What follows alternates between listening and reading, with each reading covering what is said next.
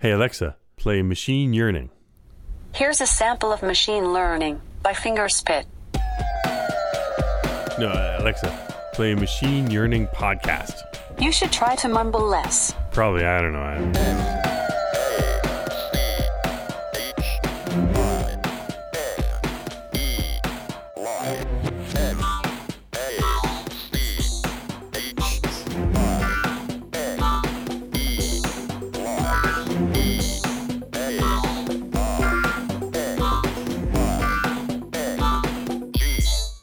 It's Machine Yearning from Assist. It's a podcast where we think and dream about the future of A I, the talking internet, and how we're reshaping our culture. Today, an episode so packed with so many amazing folks, four of them in fact, that we can't wait to dive right in. But first, some quick scene setting. A few weeks back, your humble pod accepted the invitation from the team at MoDev and attended the Voice Summit. It brought together over two thousand people working at the front edge of voice, A I, natural language processing, and conversational commerce. We hope there's a Voice Summit two thousand nineteen because we were able to sit down with too many brilliant people. First up, Patricia Scanlon. As a founder and C E O of Soapbox Labs, Scanlon has been leading a team of researchers who have built what is quite likely the world's most comprehensive natural language data set of young children.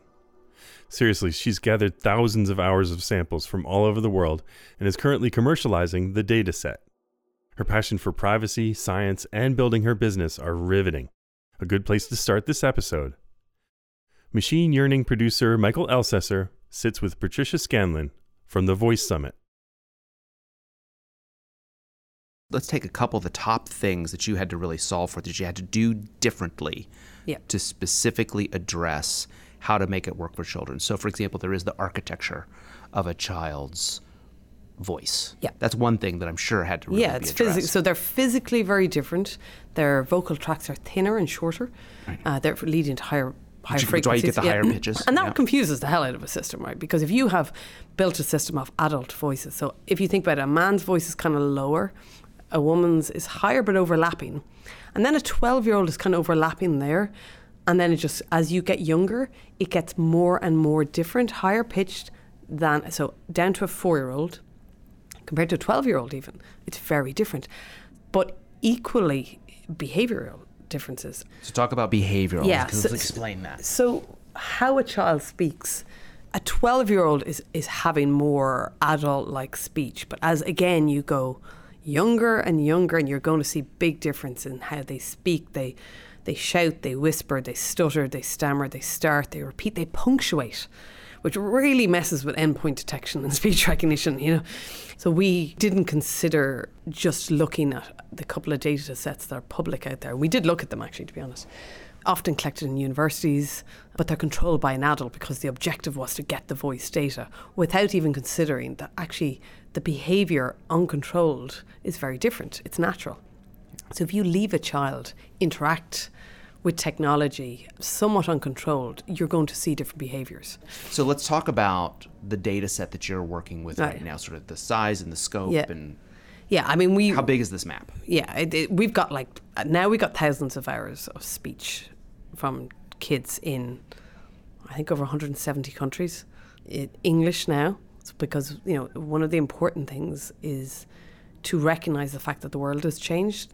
If you drop a pin on a a school in New York or California, you're not going to get New York accents. You're going to get like twenty, thirty percent New York accents, but you're going to deal with British accents and Indian accents and Irish accents. And, and you have to cope with that. Otherwise, again, your system comes off as poor performing. And I think that's kind of brands and products, people who bring products to market, are beginning to recognise that the accuracy of performance reflects on their brand. So one of the things we were very constant to do, and years ago what people did was, oh, I'm going to make uh, a northeastern U S language, la- you know, speech acoustic model and language model. And then I'm going to make one from a southern. You can't do that anymore. The world's, you know, you need something that works across. So how does the deep learning element play into your sort of your product development? You have to have a sufficient volume of data, and this has to be highly representative data. It can't just be the same word spoken one hundred thousand times, like, or, you know, the same one hundred words spoken over and over again, even by different kids, it's it's not useful.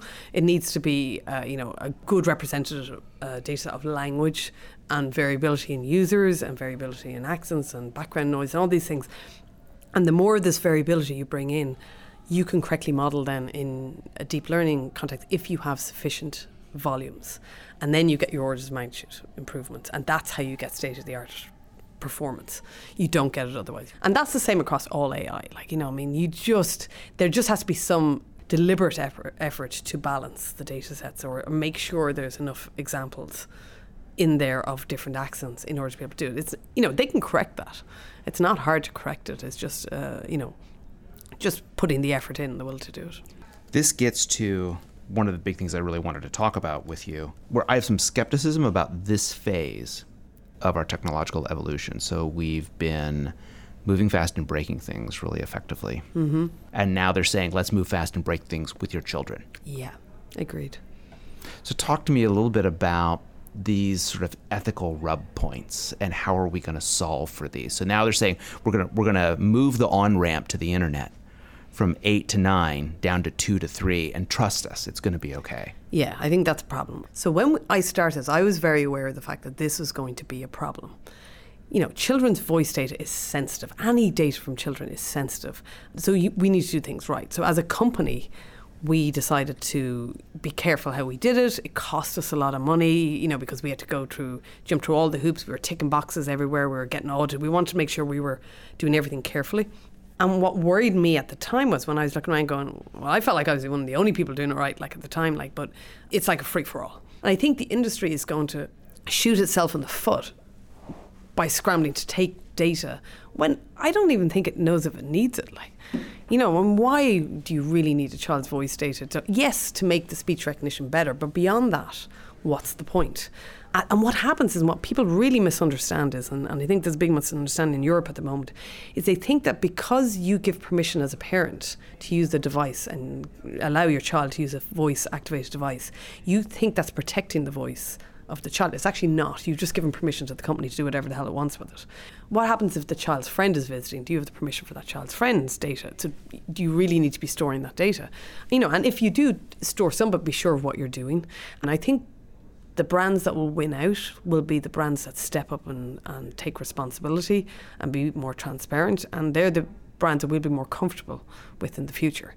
So there are a couple of really important sort of guidelines here that I think I want to make sure that we really put a point on. So one of them is, in the design of the product, is to remember to speak to a child like a child. Yes. Here we actually have, whatever language you want to use, a moral use case imperative, yeah, which is that we want to make sure that we're giving age-appropriate information back to this younger person that's using yeah, our system. Yeah, that they can understand. Because I mean, yeah. And also I think like the idea is that you have to realize the child will speak differently.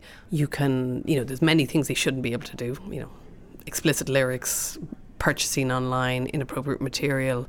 But just basically the language needs to be simplified in order for a good experience. And there's a commercial benefit in doing that, because if you have a device in your car or in your home or on your T V or wherever, you know, and it's voice activated, you will have a better impression of that brand if you have a better experience. It, it is a moral and ethical issue. And the benefit is that there's a commercial one. Like, so I just, I think people are going to, in another year, realize they've gone too far and, and have to take a step back. And I just hope they realize that a little bit sooner than later. And that's the other sort of big flag I wanted to hoist in this conversation for, you know, brands and agencies that are listening to Machine Yearning is is sort of that guideline of just because you can yeah. doesn't mean you should. Exactly. Because we are still looking at fundamental breaks in trust. Yeah. You break a trust with me by not remembering what kind of rental car I want. That's one kind of yeah. trust break. Yeah, yeah. You break a trust with me because it has something to do with my child. Ah, that's a different story. Game yeah. over, lights off. And I think home. You do notice anybody who's a parent that you talk to have very much stronger views on this than people who aren't. And a big reason why I, when we started the company, when I started doing this, was like I was very cognizant that was something we were going to uphold, and we have done. And you know, it's hurt us. It hurt us as an expensive and, and you know challenges we faced. But at the end of the day, I, I want to be able to stand over everything we've done. And it's important, and I want to know that anybody we work with has, you know, similar values on that. And, you know, I think will serve us in the long term, for sure. And I think will serve any brand that, that just is mindful of, of the rabbit hole they can go down, and, like you said, possibly very unnecessarily. Yeah. Doctor Scanlon, thank you very much. Yeah, thanks really for having me. Really been great. Really Cheers. Appreciate your time.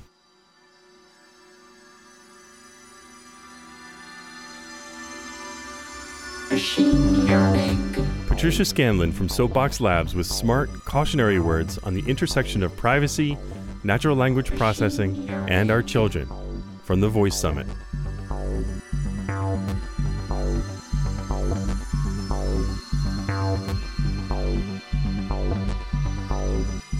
Up next, Adva Levin, another business leader who is building for kids. Her shop, Pretzel Labs, creates voice-first games like Kids Court, where an Alexa-based judge settles kids' fights. Kids Court won the grand prize in the Alexa Kids Skill Challenge. Adva is pushing out into new territory where we see how empathetic, useful products can be educational, reduce screen time, and, according to the users we've polled, be damn fun too. Our conversation starts with the role persona plays in helping the kids connect with the product. Adva Levin. Let's really dig into persona, because I think that's so critical as a doorway into all of this. You know, what, what do you want to make sure people understand about persona? Because it's a really, it's like you can scratch the surface of it and get it right away, but it goes very, very deep. So like the way we start thinking about like defining a new persona when we do a new project is there is the elements that will be communicated to the user, and then there are elements that are just used internally to help create consistent character. So, you know, you could think of like, is it a male or female voice? What sort of age, background, and style they would be reflecting? And a good way to think of it is even to think of someone you know, someone in your life or a celebrity, or just to sort of ground yourself as a writer on a specific character so you can write a consistent personality. And then basically what gets communicated to the user is the dialogue.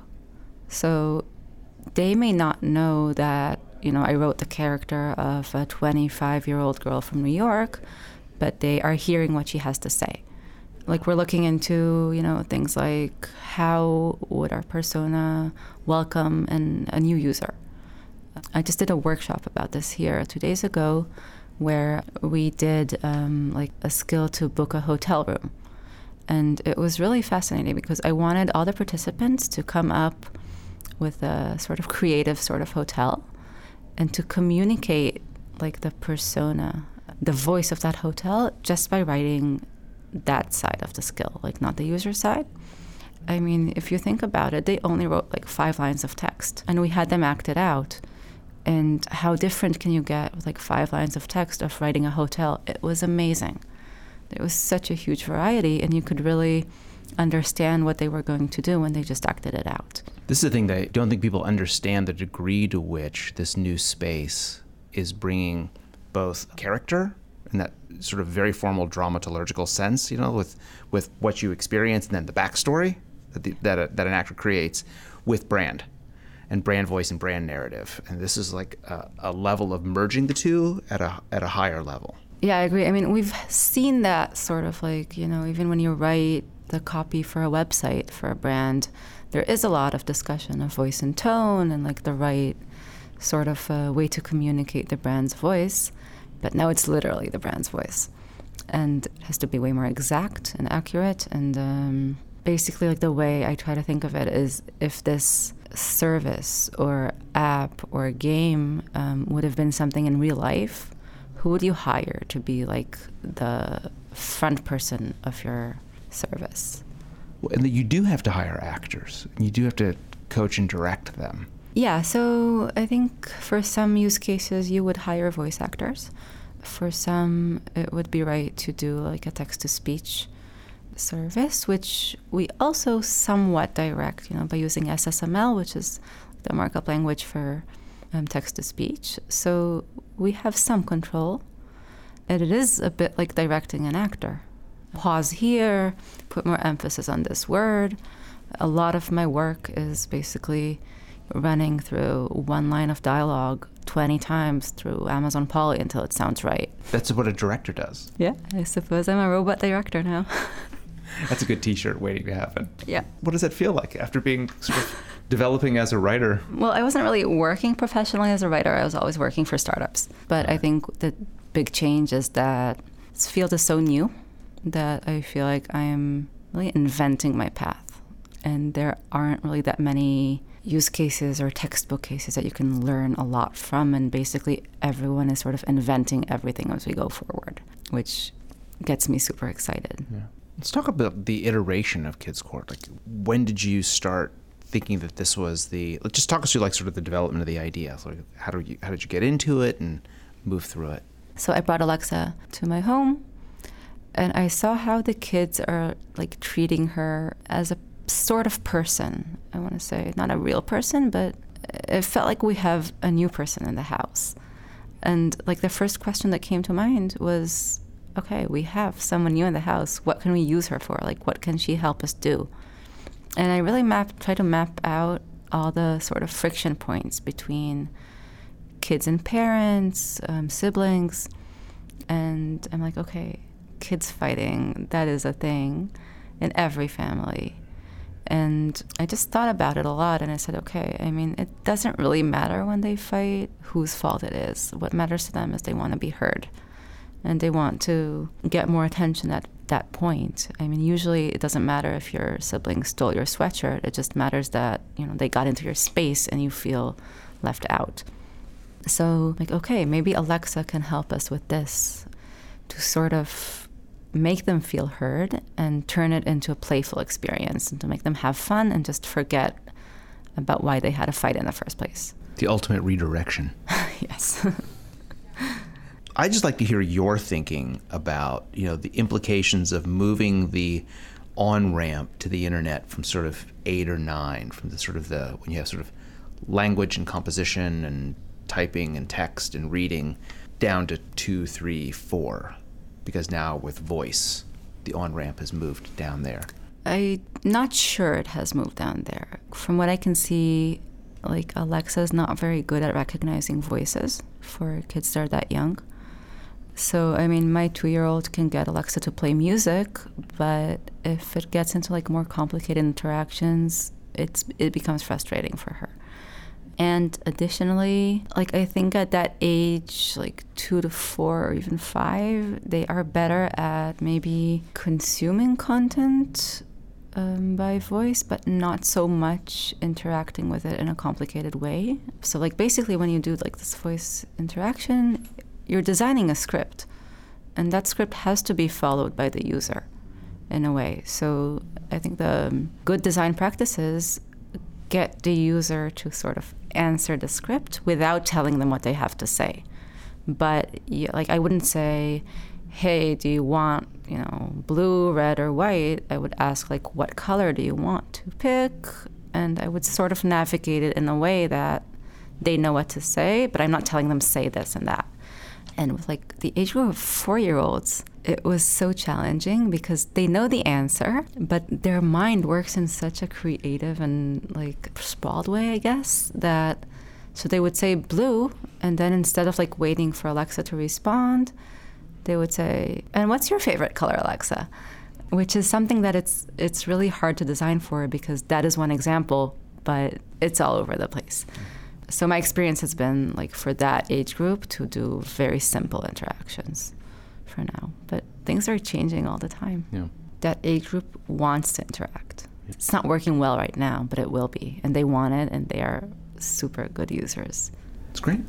Thank you. Thank you.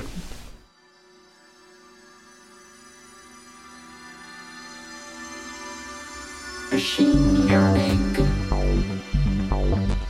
Adva Levin from Pretzel Labs. Machine Yearning.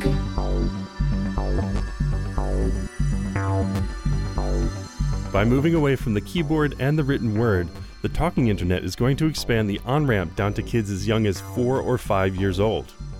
As you heard with both Levin and Patricia Scanlon, that opens up a whole new range of challenges that brands and technologists need to solve.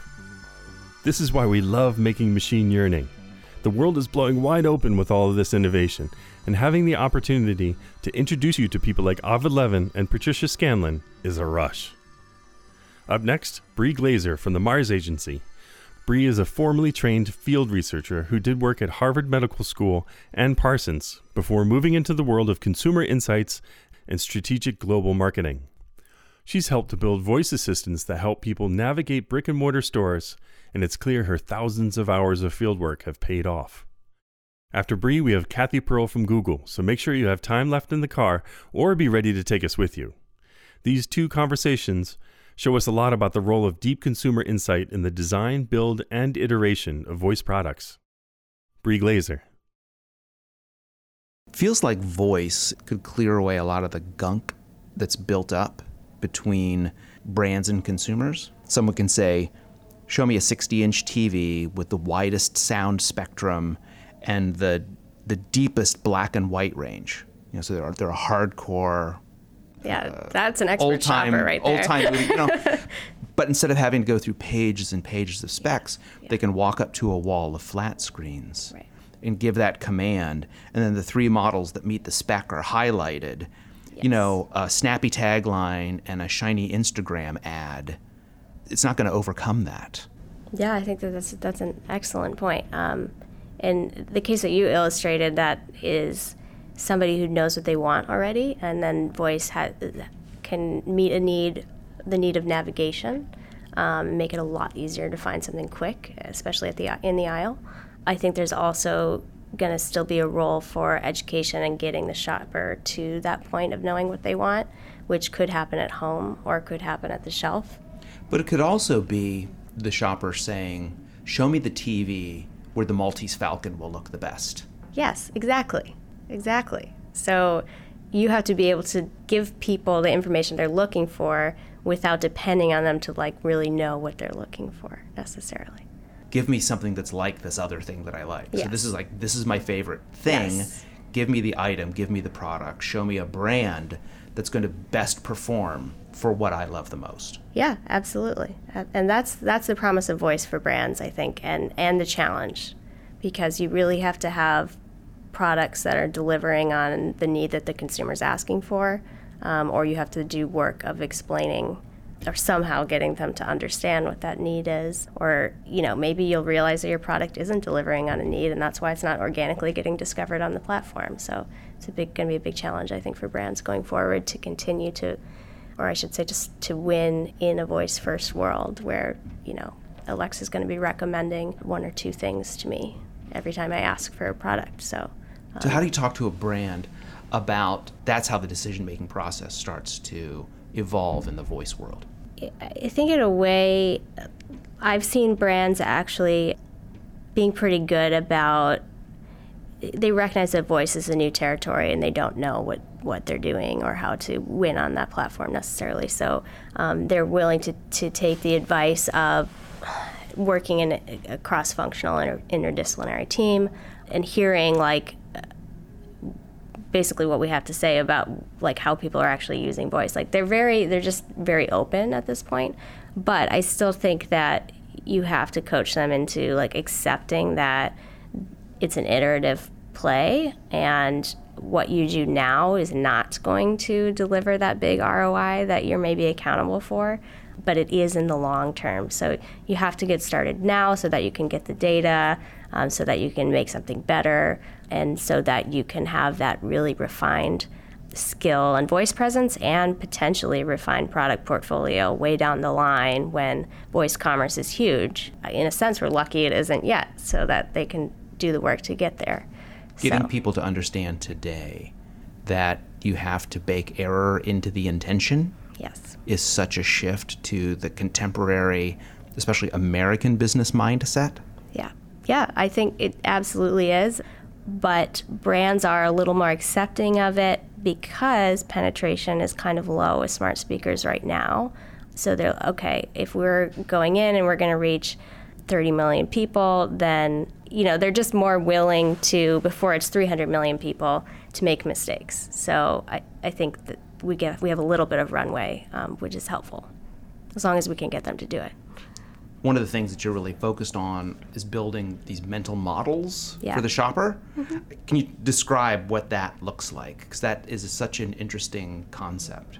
Yeah. In a way, I don't think it's that different than some of the things that we've been doing at Mars, or Mars has been doing before I joined, which is like identifying the decision hierarchy for the shopper, right? If you're at the shelf, you're th- what are the different attributes of products that you're prioritizing, and how do you make a decision? So that's it, it's kind of an adaptation of that, an evolution of that, that um, goes a little bit further. I'd love to know how that translates into a voice application, because that definitely doesn't sound like tree flows. It's interesting you say that, because to me, it it is the basis of the tree flows, but I think that I do that whole process maybe a little bit differently than others.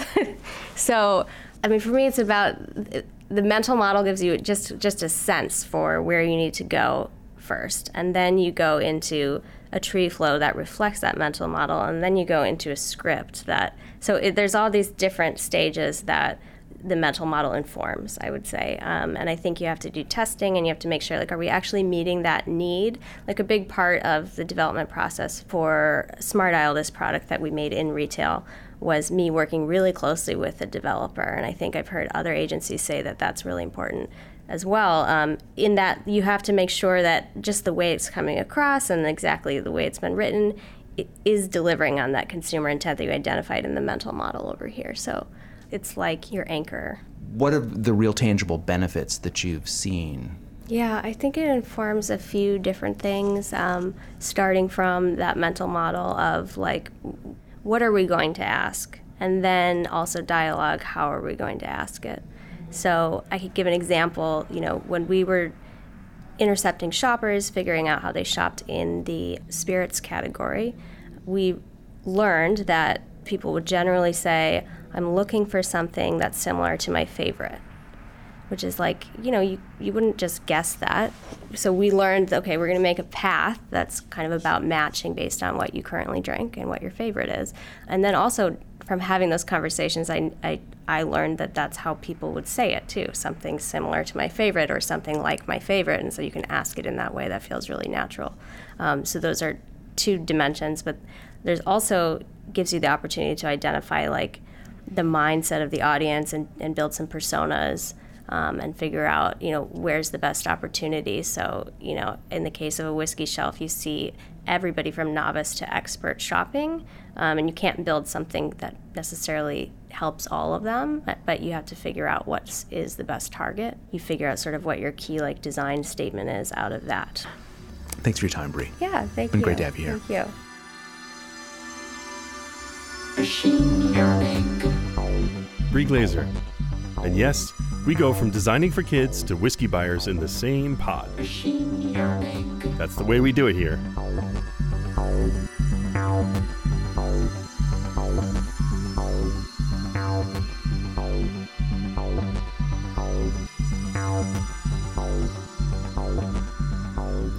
And now, our first Googler, Kathy Pearl. Kathy has the perspective that only comes after you've worked your way through an incredibly diverse swath of projects, user needs, and clients. She's done voice assistants for auto, healthcare, and even fashion advice. We know we barely scratched the surface of her insight into the challenges of voice design, so you can be sure we'll invite her back someday. Kathy Pearl, our final conversation in today's Machine Yearning from the Voice Summit. Let's talk about that very interesting title that you have. Like, what's the what's the outreach part right. of conversational design? So the main point of outreach is conversation design is one of those things that if you talk to somebody about it, they'll say, oh yeah, yeah, definitely we need, that's important. But when it comes to practice, it doesn't always get uh, invoked. So conversation design is the concept that whenever you're creating one of these conversational experiences, whether it's a voice assistant or whether you're typing, you have to spend time iterating and thinking about the user uh, experience, the interaction with the user. Because a lot of people just jump in with a, a couple developers and say, we're going to build this cool thing. And then they find that actually a lot of people won't use it, it's very difficult to use, and it isn't successful. So my goal is to get everybody on board with this idea that you need to involve somebody who's got experience in designing these systems and spend the time uh, working on that to really have a great system. is that about building cross-functional teams that go beyond just technologists? For sure. A lot of conversation designers come from writing backgrounds, psychology backgrounds, linguistic backgrounds, and the real key is the understanding of, of human conversation. A lot of people say to me, why do I need a conversation designer? I know how to talk. And we've all been talking since we were very young. But there's an art to fitting in the rules of human conversation with the technical constraints that we have and building within that to be able to leverage these human ways we speak to each other, but in a way that we can actually work with. It's so funny how these conversations repeat and don't change. So in the early days of digital graphic design, it was this, it's, and the joke that everybody told was, well, you can cut your own hair too, but we don't advise it. Exactly. I think the same thing with website design. When when you could first start building websites in the mid nineties, everybody was throwing up their GeoCities site with their blinking, you know, under construction graphic and all that stuff. And now I think we've realized that, well, you, you should really probably hire somebody who has expertise in this area if you're a company and you want a really awesome website. So similarly, if you're building an action on Google or any conversational experience, um, you got to get somebody who knows how to apply these principles. So let's talk about the nut of that, like actions on Google. Define that space, define that work group. What are you trying to accomplish with that? With Actions on Google, we're trying to extend the capabilities of the Google Assistant to incorporate all kinds of things. So whether you're a restaurant or you want to build a game or you want to have a branded experience for your company, we want to allow lots and lots of people out there and companies out there to add their, their stuff to the Google Assistant so that Uh, it's not just a locked ecosystem. We want people to have access to all these different types of services, entertainment, um, news, everything through the Google Assistant. Are you are you seeing patterns now of sort of the major requests that are coming in? Like, what are the big demands that are coming in to you at this phase for activities that people want to be developing for? That's a good question. Honestly, there's a lot of experimentation right now. So we see things in all different domains. We see a lot of games and entertainment. We see stuff for kids is certainly very, very popular. Um, a lot of parents feel that time with a voice assistant is healthier than screen time. So they'd rather their kid maybe play a game that way. Because, and this is something I believe in strongly, voice allows you to get away from the screen and be more social. So for example, at our house, you know, we at dinner, we don't have devices on the table, but sometimes we have questions. So we might turn and say, you know, hey, Google, what's the longest bridge in the world or whatever? And the thing I like about that is that Uh, it joins the conversation. We all hear the question. We all hear the response. Instead of if like, I'm going to look that up, and you look at your phone and you're gone, right? You're, you've, you disappeared from the world. And there was a statistic that came out uh, from the N P R and Edison study saying that over fifty percent of the time people are using voice assistants, it's with someone else. So I really like that community aspect uh, that these things bring. Yeah, yeah. I uh, would love to hear how this experience ports through your eyes. So rebooking a ticket on Amtrak, but was in a noisy train station at night using a voice prompt system that, and we just got caught in an awful loop. So you take that kind of a problem back to your team. You say, all right, how do we unpack this and how do we start to evaluate solutions for that? How does that conversation unfold? We think a lot about the user's context. Where are they? Are they driving? Uh, are they in a noisy environment? Are they at home in their kitchen? Are there other people around? And my motto is that you want to give the user alternatives. So if they are in a noisy train station and they're trying to use uh, voice only, that is going to be challenging. And so sometimes we want to have what we call back-off strategies, where perhaps if they're really struggling and you know that they're having problems, maybe you even back off to D T M F to press, you know, press one or two, just because you don't want them to, to be suffering. So you want to give alternatives. And we want to meet the user uh, where they're at. Very helpful. Talk to us a little bit about disambiguation. That is one of my favorite topics. Uh, so disambiguation refers to the fact that sometimes we need to ask follow-up questions uh, because we might not have understood you. So for example, if you say you want to hear the song Hello, uh, do you mean Lionel Richie or Adele? And so in certain situations, we definitely want to follow up. Now disambiguation, it's not a hard and fast rule. For example, let's talk about weather. If I say, what's the weather in Belmont? I don't want it to say, do you mean Belmont, California or Belmont, Canada? I live in California. It knows that. There's no reason to ask a follow-up question.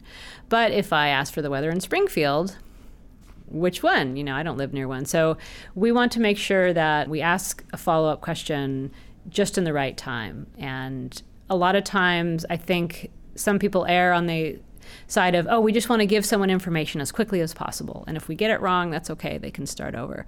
But sometimes asking a follow-up question is much more satisfying for a user. It's, speed is not always the most delightful experience. Sometimes it's like one or two follow-up questions gets me exactly what I want, and people can be happier with that. To be successful with that, it means having access to an enormous amount of data. It does help. A lot of this is aggregated data. Certainly, we don't have to have individualized data to make these decisions, but we can use things like an aggregation of when somebody requested something that was perhaps ambiguous, how many times did they ask again in a different way? Mm-hmm. Well, that's probably a signal to us that we didn't get it right. So, but we can look at that as a large uh, group of data. It's like, you know, ninety percent of the time when somebody asks this question, they said it again in another way. Hey, that's probably a good case for disambiguation. Paul heard you say yesterday, uh, often we think of solving big problems, but we need to remember that little things can bring dignity to people's lives. Can you expand on that? Yeah, one of the things that I really like about these voice assistants is uh, hearing stories of people who perhaps have some sort of um, maybe a, a physical limitation or something, that it's giving them back their independence. And one of the stories I told yesterday was about my grandmother, who's one hundred and four, and I uh, brought a smart speaker to her to try out, and I said, Grandma, you can ask anything you want, because I was just curious. I thought she would ask maybe, you know, who was president in nineteen thirty, or maybe to hear a song from her, her youth. But she asked very localized personal questions, like, what am I having for dinner? And who gave me these flowers? And she had told me that the hardest part about being over one hundred for her is that she no longer can walk on her own. So if it's not within the radius of her chair, she can't, you know, do it. She has to call a caregiver. And the voice assistants bring back a lot of this independence for some of these smaller tasks that maybe we don't even think are that important, but in fact bring a lot of feelings of, of independence and dignity to people who were struggling. Thank you very much, Kathy. Thank you. It was my pleasure.